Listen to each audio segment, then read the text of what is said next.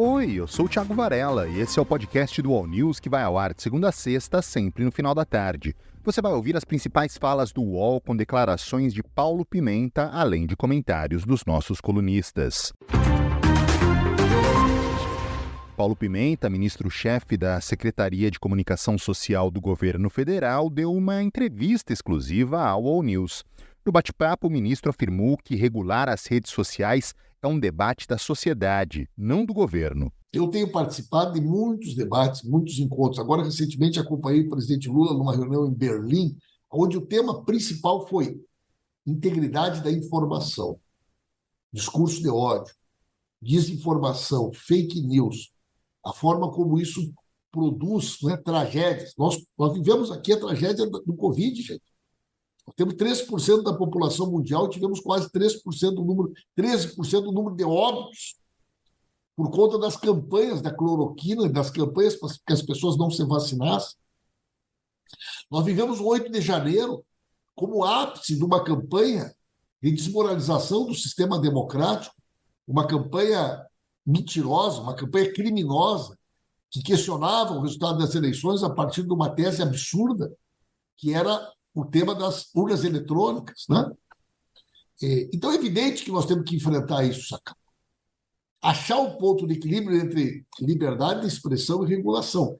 Não é um desafio só para o Brasil. O mundo inteiro está fazendo esse debate. Agora, não é possível que a gente permita esse ambiente de impunidade. Então, acho que esses dois episódios que ocorreram recentemente, lamentavelmente levaram à morte desses jovens, ele precisa ser né, uma, um, um, chamado à razão para que a gente se debruce. Esse não é um tema de governo. Em nenhum lugar do mundo esse tema é tratado como um tema de governo. Isso é um tema da sociedade. Nós precisamos que todos os atores sociais que, que, que têm preocupação com a democracia né, se levantem nesse momento. Paulo Pimenta também opinou sobre o 8 de janeiro. Eu fico pensando, às vezes, gente, a irresponsabilidade criminosa de quem patrocinou e organizou e financiou essa, esse ato criminoso. Imaginem vocês, Carla, que está aqui em Brasília, se o chefe de qualquer um dos poderes tivesse autorizado a abrir fogo quando os poderes foram, foram invadidos. Porque isso é um protocolo internacional. Não? Um bando de, de, de, de pessoas né? Passam a quebrar todo a Suprema Corte. Lá nos Estados Unidos morreram quantas pessoas do Capitólio? Seis, se eu não estou enganado. Além de vários outros feridos. É isso que eles queriam, gente. Imaginem que crise nós teríamos mergulhado nesse país por irresponsabilidade dos criminosos que se negavam a aceitar o resultado da eleição e levaram o país à beira do precipício. É por isso que não pode haver qualquer pacto de impunidade. Aqueles que atentaram contra a democracia precisam pagar pelos crimes que cometeram, até para que isso sirva como exemplo. Por fim, o ministro comentou sobre uma possível reforma ministerial no governo Lula. Nós estamos aí na a janela está aberta, né? a, fase, a, fase, é a fase das contratações. Né? É, e olha que nós vamos perder um craque aí do nosso time. Né? O Flávio é, certamente é um ministro brilhante, é um político que eu admiro demais. Né? E ele é um dos poucos entre nós que passou por todos os poderes. Foi do judiciário, foi do legislativo, foi do executivo, foi ministro, foi governador. Tem, o Flávio tem uma carreira muito, muito especial. Né? E com certeza o Brasil ganha, a Suprema Corte ganha, mas nós vamos ter que reorganizar o time agora em função de um dos nossos principais jogadores que foi para o STF. Né? Eu não vejo uh, nenhuma movimentação, Carla, no sentido de que haja uma divisão no Ministério. Né? Não vejo. Agora, qualquer coisa sobre cargos, sobre mexidas no governo, ela é uma questão exclusivamente da alçada do presidente. Né? A gente não debate, a gente não discute isso dentro do governo. É, eu acho que é natural que presidente da Câmara, do Senado, todo mundo faça balanços de final de ano. Né? O ministro Alexandre Padilha está numa área muito sensível, que é essa relação cotidiana com o Congresso. Mas se a gente olhar qual foi o tema relevante, importante para o governo que não foi aprovado no Congresso durante esse ano? Então, se a gente olhar em termos de entrega, o trabalho do Alexandre Padilha foi também um trabalho de muito resultado. Né? É, de uma forma geral, quando a gente analisa qualquer um dos ministérios, a gente vai ver que o resultado, a entrega dos ministros e das ministras, normalmente, inclusive, superou a expectativa. Então, eu acho que o Alexandre Padilha fez um ótimo trabalho. Agora, assim como a comunicação, a articulação política sempre pode melhorar. Então, vamos conversar com o Arthur Lira, vamos conversar com o Pacheco. E o presidente Lula sancionou com vetos a Lei de Diretrizes Orçamentárias de 2024, com as regras para execução do orçamento deste ano. Esse aí é Leonardo Sakamoto. Ele validou a LDO aprovada pelo Congresso, mas fez 34 vetos ao texto original. Três desses vetos foram em relação a um calendário que impõe prazos para o pagamento de emendas parlamentares que tem a destinação decidida por deputados e senadores.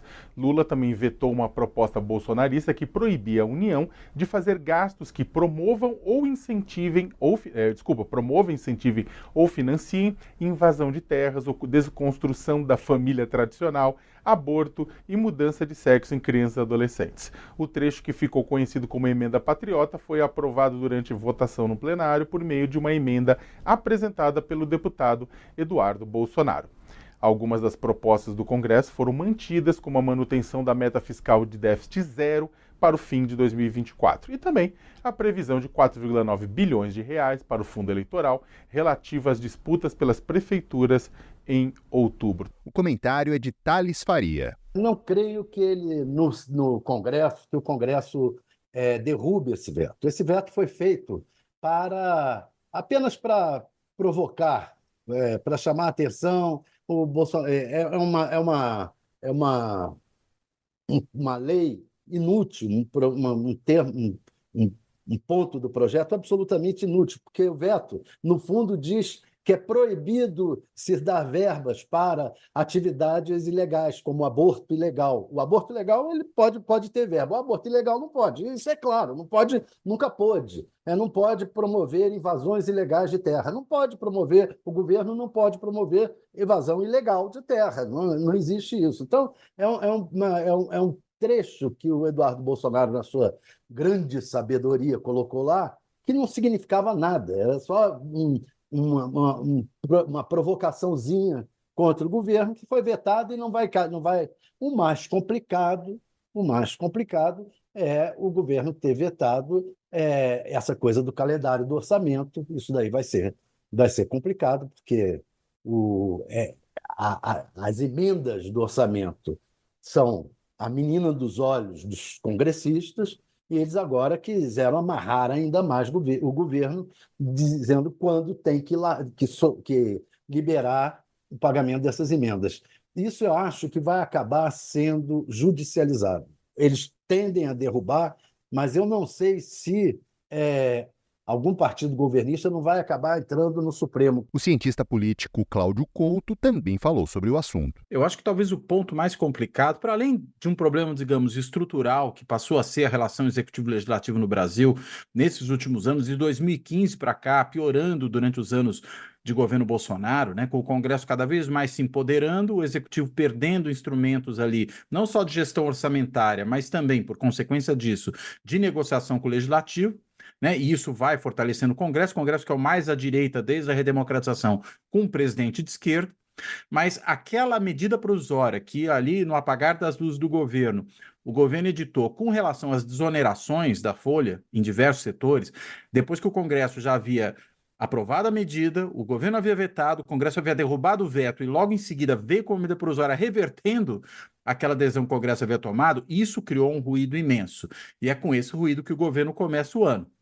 Acho que aí é que talvez esteja o principal ponto. Então, veja, há uma dificuldade estrutural e há essa questão mais circunstancial, mais conjuntural dessa última decisão aí que o governo tomou editar SMP.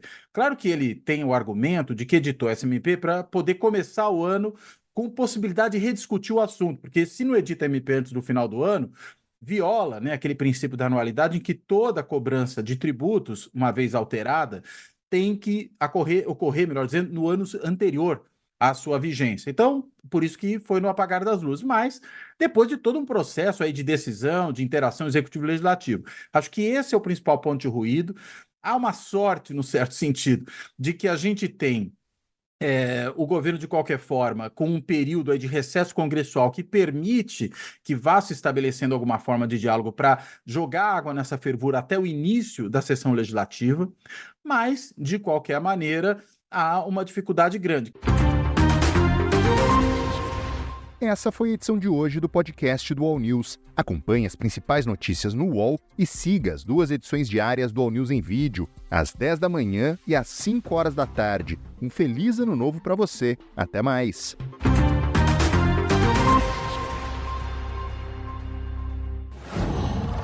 Qual?